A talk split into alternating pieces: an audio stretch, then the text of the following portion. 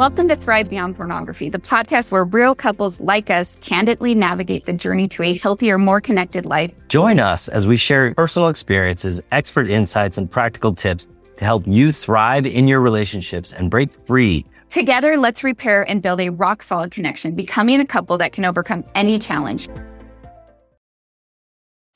You're listening to the Self Mastery Podcast, where we break through barriers holding you back from becoming who you want to be. Whether you're struggling with pornography, overeating, social media addiction, or just want to get better at succeeding at life, this podcast is for you. Now, your host, Zach Spafford. Hey, everybody, and welcome to another beautiful Mastery Monday here on the Self Mastery Podcast. I'm your host, Zach Spafford, and I have with me today my lovely Darcy. Hi. Hey, how you doing? I'm good. Welcome to the podcast. It's been quite an exciting month for us, hasn't it? It has been. Yeah, we started the Self Mastery membership, which we love. It's something that I think anybody can come and participate in. If you haven't had a chance to check that out, go check that out at zachspafford.com. It's for the wife, it's for the husband, it's for parents who are trying to figure out what, how do I have this conversation with my children, right? So there's something for everybody there. I want to talk about something that's been on my mind recently. I hope that in sharing this, you will not think less of me. So I used to think that Darcy could make me happy. I thought that if I could just make her happy enough, and then she would in turn make me happy. And I think that seemed simple enough. And I used to do pretty much whatever she wanted. Is that true, Darcy? Absolutely. That is pretty true.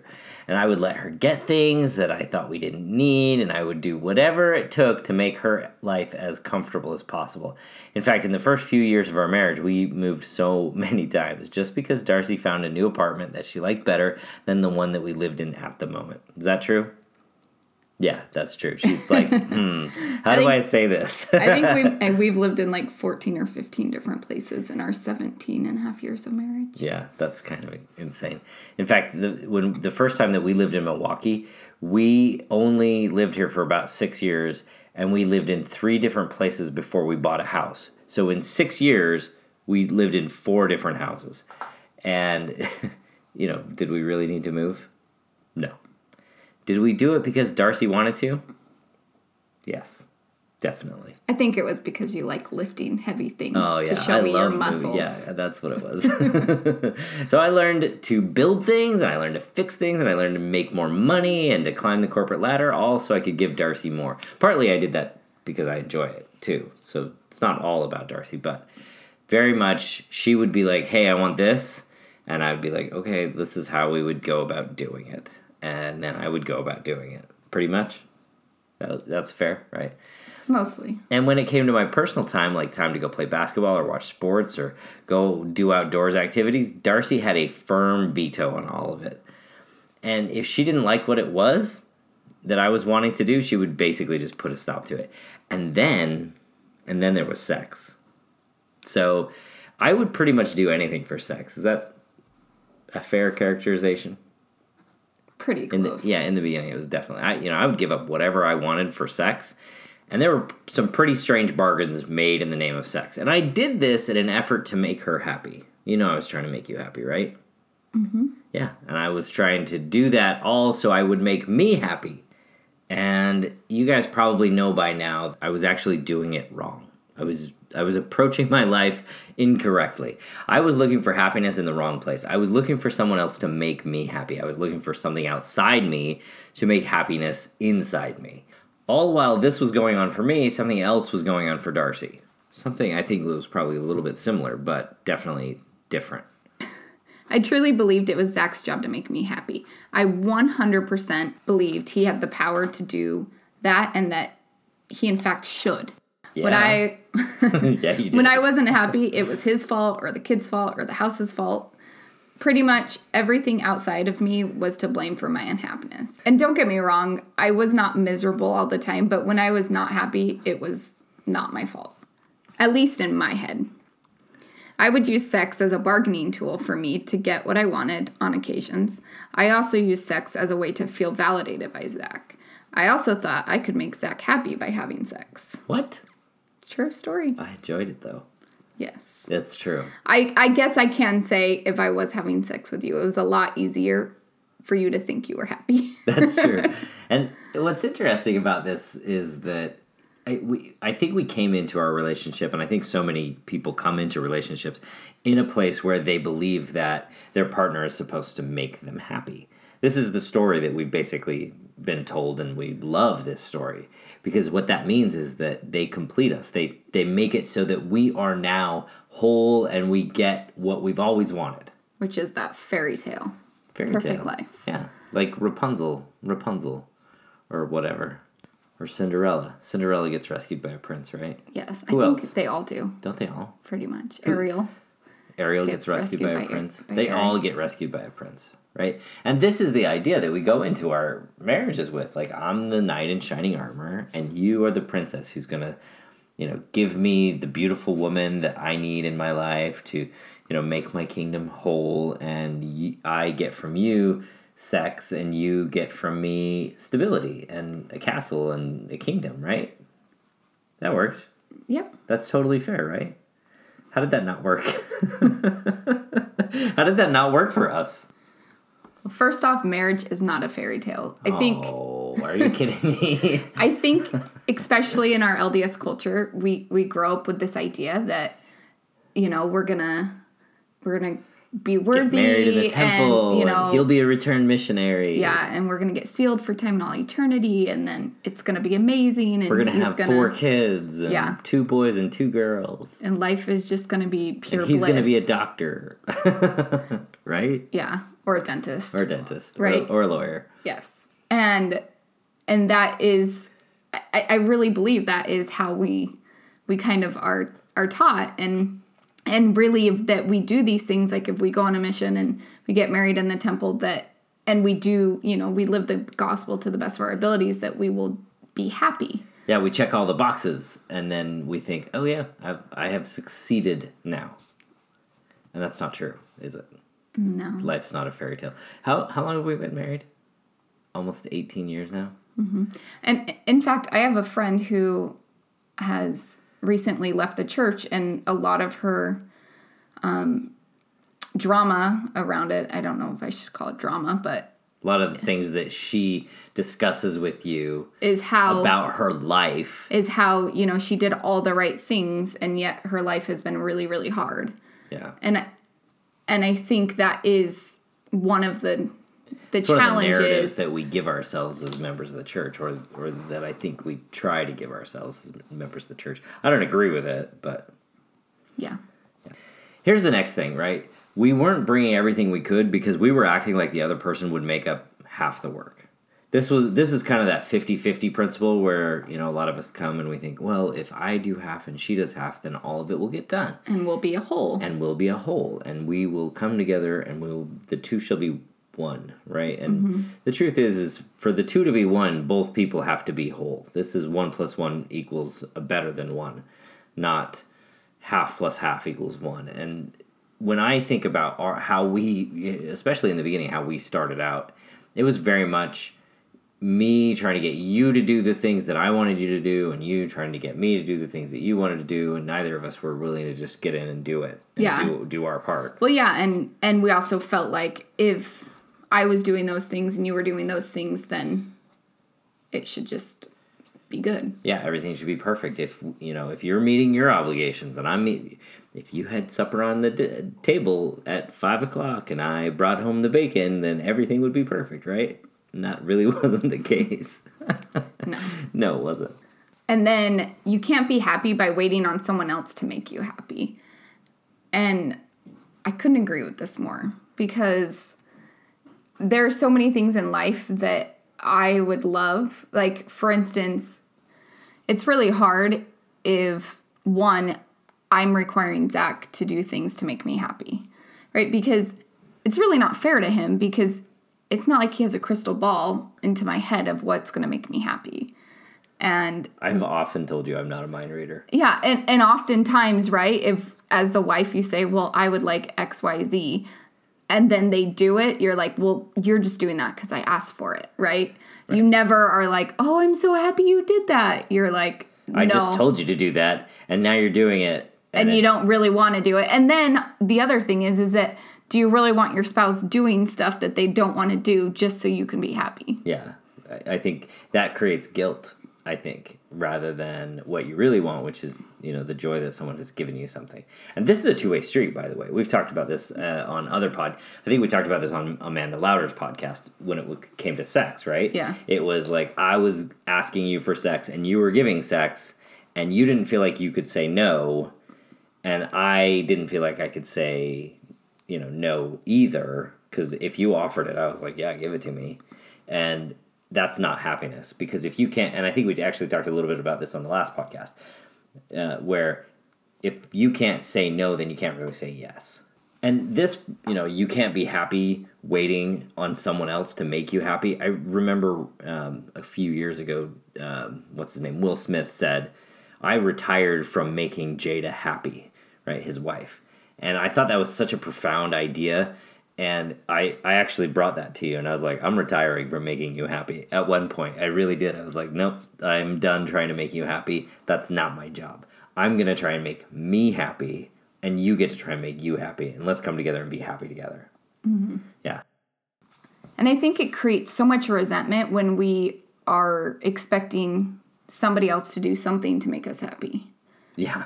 Yeah you have to give me sex so I can be happy, and I have to give you things so you can be happy.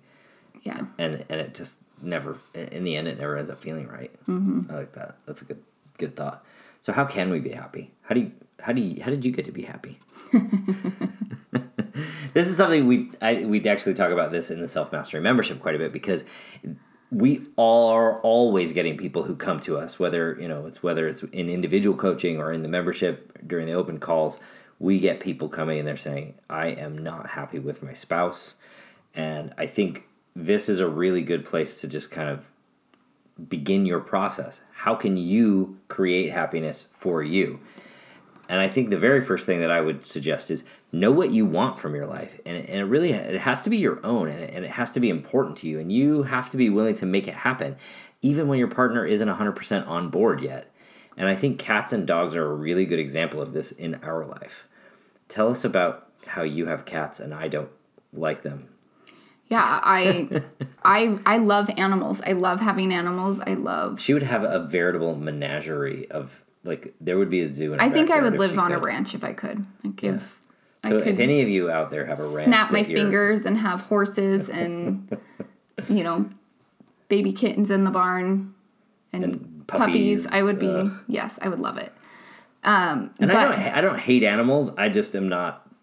We have eight kids, so I, I'm very comfortable cleaning up after eight kids. Well, I'm not super comfortable. I don't really want to clean up after eight kids either, but but I also am like I don't want to add to that by adding a dog and three cats. I chose to create happiness by getting kittens yeah. and bottle feeding them and taking care of them and they bring joy into my life. And I think this is a good place. So one of the things that I did to create my own happiness and you know know what it was that I wanted from life. You, I know what you want. You want kittens, right? And for me, it was you know choosing to create my top five priorities, and this was you know, for me the top five priorities are you, the kids, Heavenly Father, my work, and myself, right? Not necessarily in that order, but definitely those are the top five priorities. And then I also listed out what what happens, what do I do when I'm choosing those things, right? So when it comes to you, it's you know quality time and quantity time. For me, it's exercise and eating healthy.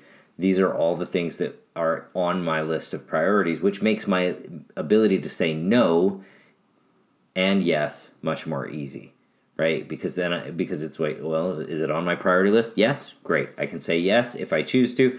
If it's not on my priority list, then it makes it a lot easier to say no because it's just not as important to me as you know something else. So you have to lay out what is it that you really want in life, and then start creating that. And for Darcy, it was cats. She really wanted cats in life. All right, number two on the list is believe in you. And this is really about self confidence. This is about believing what you want to believe about yourself. You know, I have I, I've told this story about my sister in law who she was like, "You guys can't be life coaches. You can't help anybody, right?" And I don't think that's true, and but I also didn't have any proof otherwise. So I just was like, "No, I think we have something that we can share with people, and people seem to like it. So awesome for us, right?" And I just we just chose to believe in us. And really one of the first things to to do there was you know begin by knowing what makes you happy. What is the thing that actually makes you happy and that's totally your thoughts. It's 100% your thoughts. I find often the ladies that I work with is that they they really believe that when their spouse does something that that is what makes them happy or sad or sad. Yes. Um or angry or frustrated. All all the emotions, right? That and the, and the problem with that is is that we have no power then right? If we are dependent on something that our spouse does or doesn't do or says or doesn't say to make us happy then how do we have any power to create happiness for ourselves if we're dependent on what other what other people are doing? And an example of this is when we think that oh well my spouse did this and so i'm happy what's really going on is your spouse did this and you think oh that's great that he did that i really appreciate that he showed me that or and that makes you happy because you could just as easily think when they did something, oh, I can't believe you did that. How dare you do that, right? And so it, it really is dependent on how you are interpreting what your spouse is doing and not on the actual act that they are doing.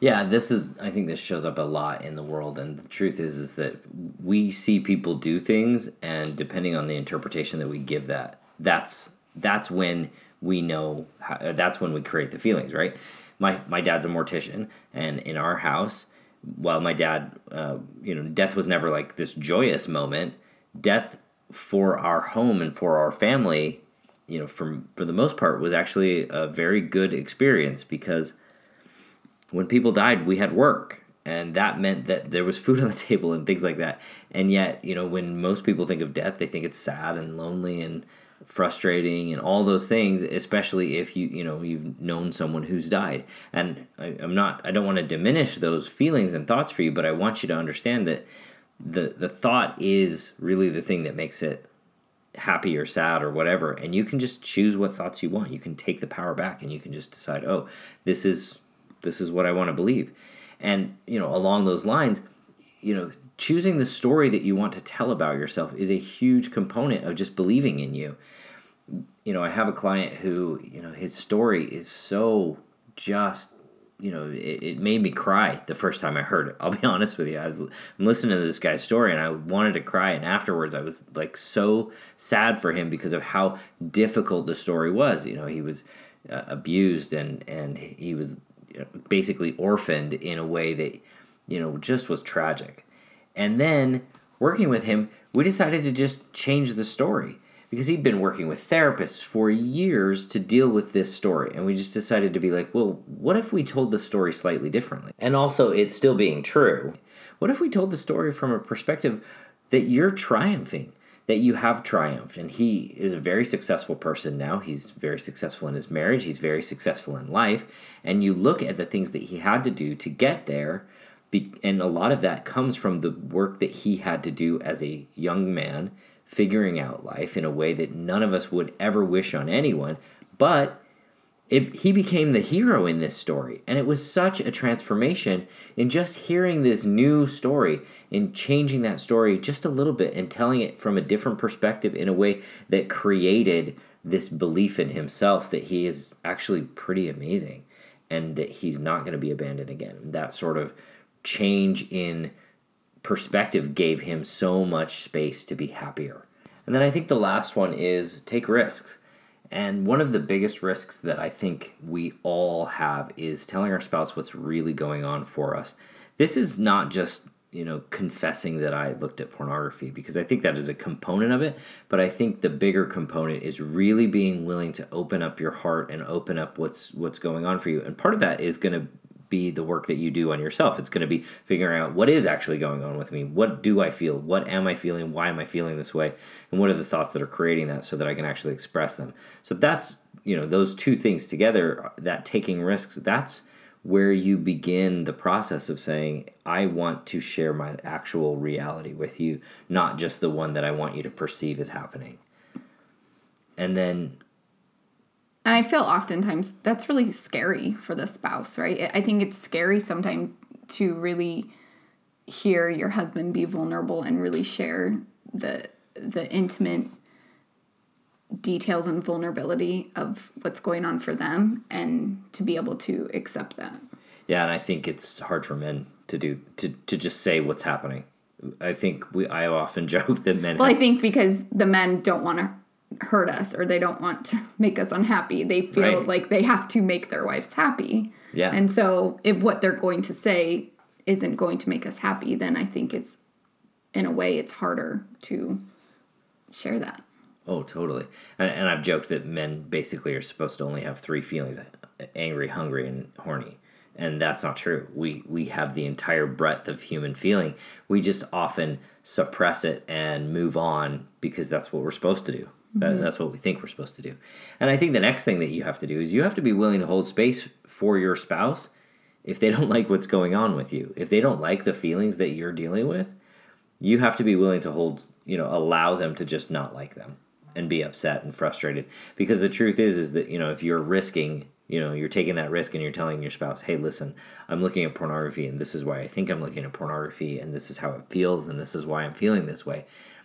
Your spouse may very well not create a, a very safe environment for you. They may like threaten divorce. They may tell you that you have to leave. They may start, you know, you know, ultimatums and all the things that come along. And you have to be willing to both hold space for them and yourself. And that is hard to do. And it's not it's not a skill that we're often taught.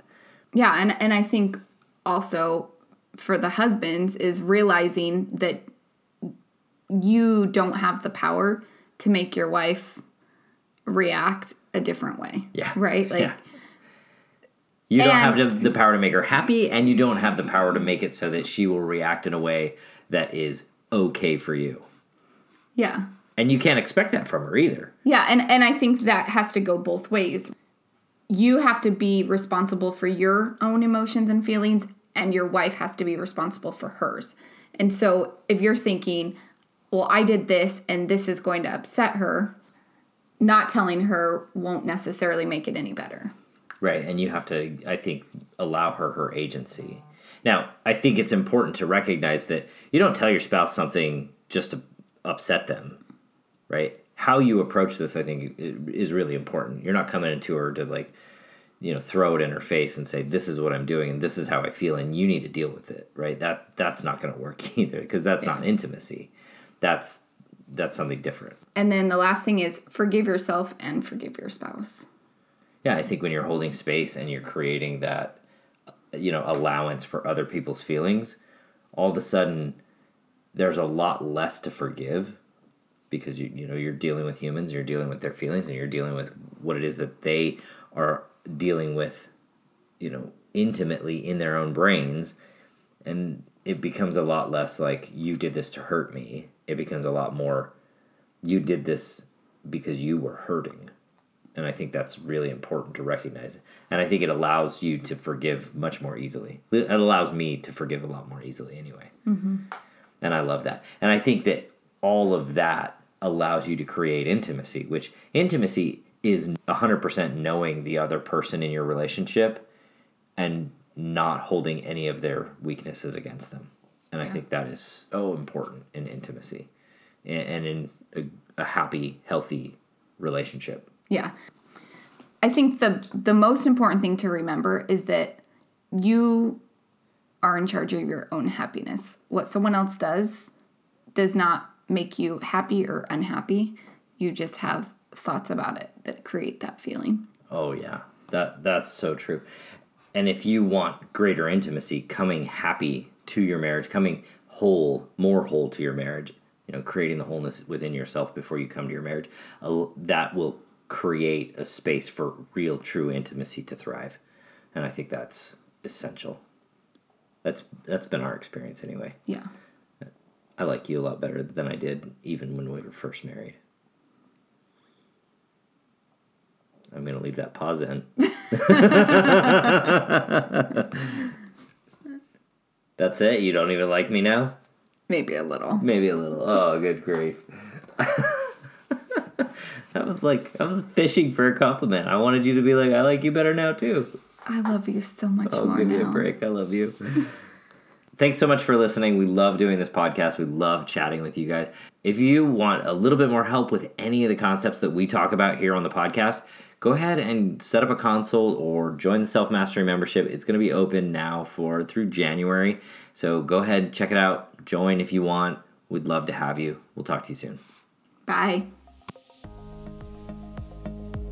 Thanks for listening to the Self Mastery Podcast. Imagine you sitting next to your loved one and no longer bogged down by the greatest trial of your life. Each month, I offer a free webinar that you can attend where you can get your questions answered about how you can break free from pornography use. Take a moment now and go to the website, zachspafford.com slash free call, and you can sign up for free. You don't want to miss out on this amazing opportunity to ask questions, learn a new skill, and even get coached live if you like. We'll see you then.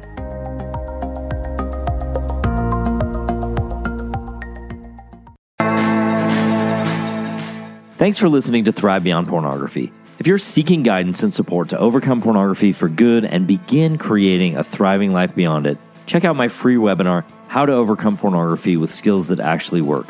You'll learn practical, proven skills guided by an expert coach who has personally overcome pornography. Whether you're getting started for just yourself or along with your spouse, Darcy and I can teach you the tools that will help you put your life on the right path for you. Be sure to check out the show notes for a direct link. And if you could take a moment to leave a review wherever you listen to podcasts, it would mean the world to us. Your reviews play a significant role in helping others discover the show so they can join us on this transformative journey. Thank you for being part of the Thrive Beyond Pornography community. Until our next episode, stay strong, stay focused, and keep thriving.